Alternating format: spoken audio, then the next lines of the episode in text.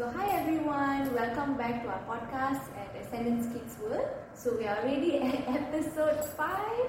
Uh, thanks for, yeah, just thank you in advance for watching. but uh, yeah, so today our topic uh, is going to be more about bringing awareness to children through our rev- revolutionary curriculum. So basically, if you don't know, uh, that is actually our tagline for Ascendance Kids World.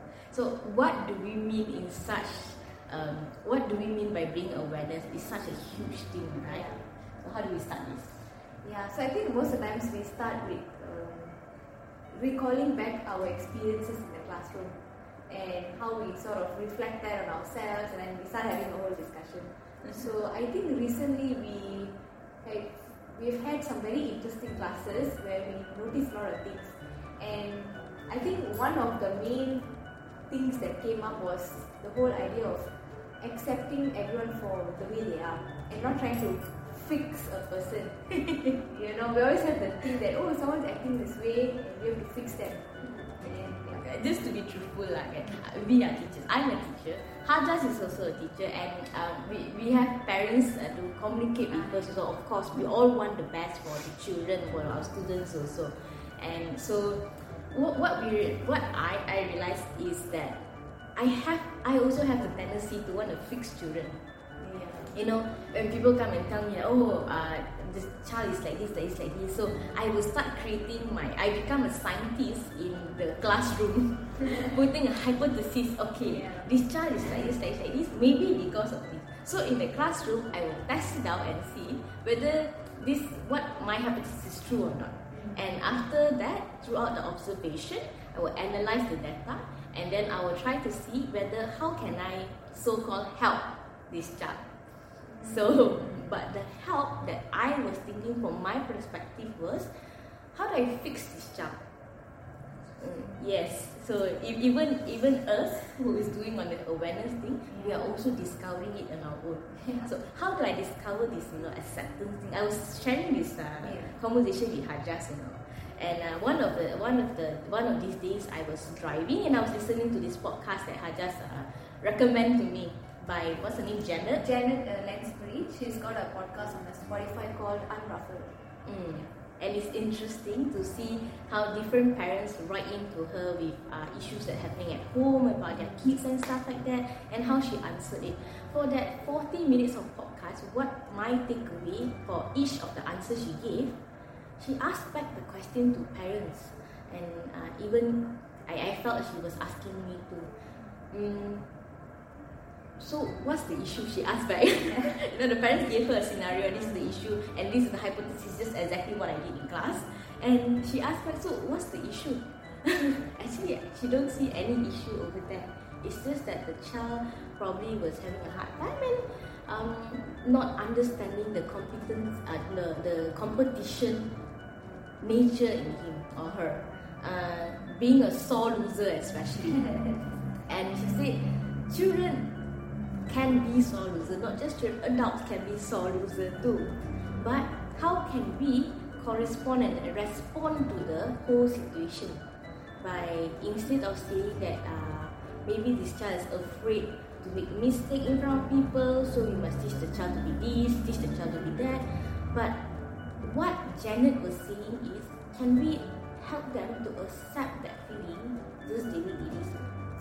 Yeah, I think you also mentioned to me that this comes from how in the adult world we have a moral conduct, mm. on a way to conduct things, in a way or how to behave in certain situations. We have become so filtered with how it works in the adult world. So we sometimes forget that, you know, we try to put that on kids. Like, oh, you need to act in this way, you need to, you need to behave in this way. And unfortunately, sometimes we tend to dismiss their feelings. So it's not saying that what they're doing is right in that sense, but it's not right for us to dismiss the feelings.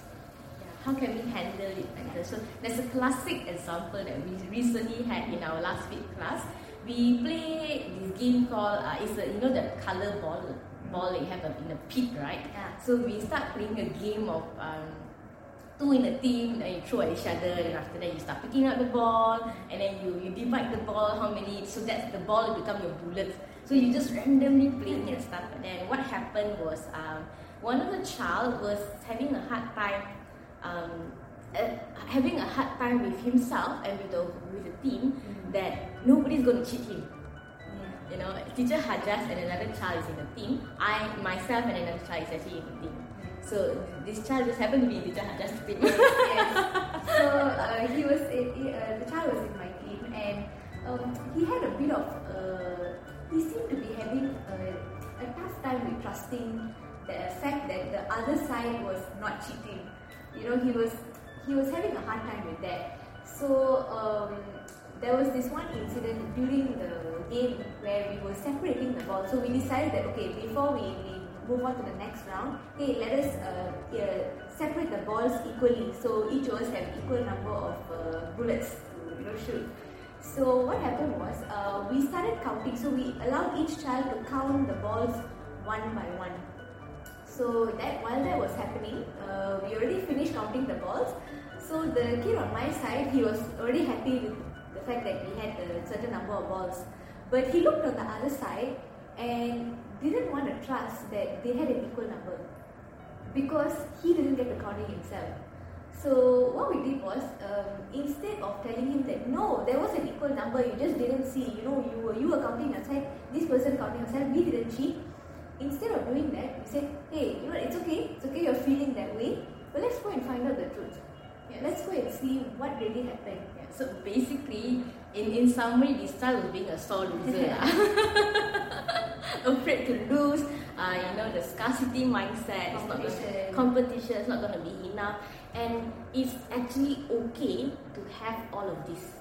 It's actually okay to have all of this. So, like Haja said, uh, instead of saying, you know, hey, it's not okay to have this, you got to be fair and stuff like that. So, we help him to find out the truth.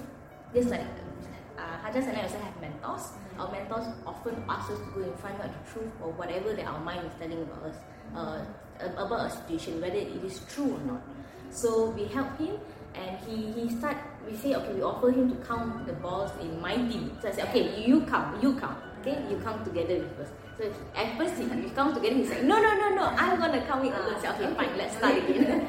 So he start counting, he got confused over and over again. It's like just pushing the button and testing our patience whether we're gonna allow him to do this or not. So we, we just let him have the time, um, and he start counting, and as he count to the last three balls, he's like, twenty-one, twenty-two, he started smiling because you know the truth has come to light.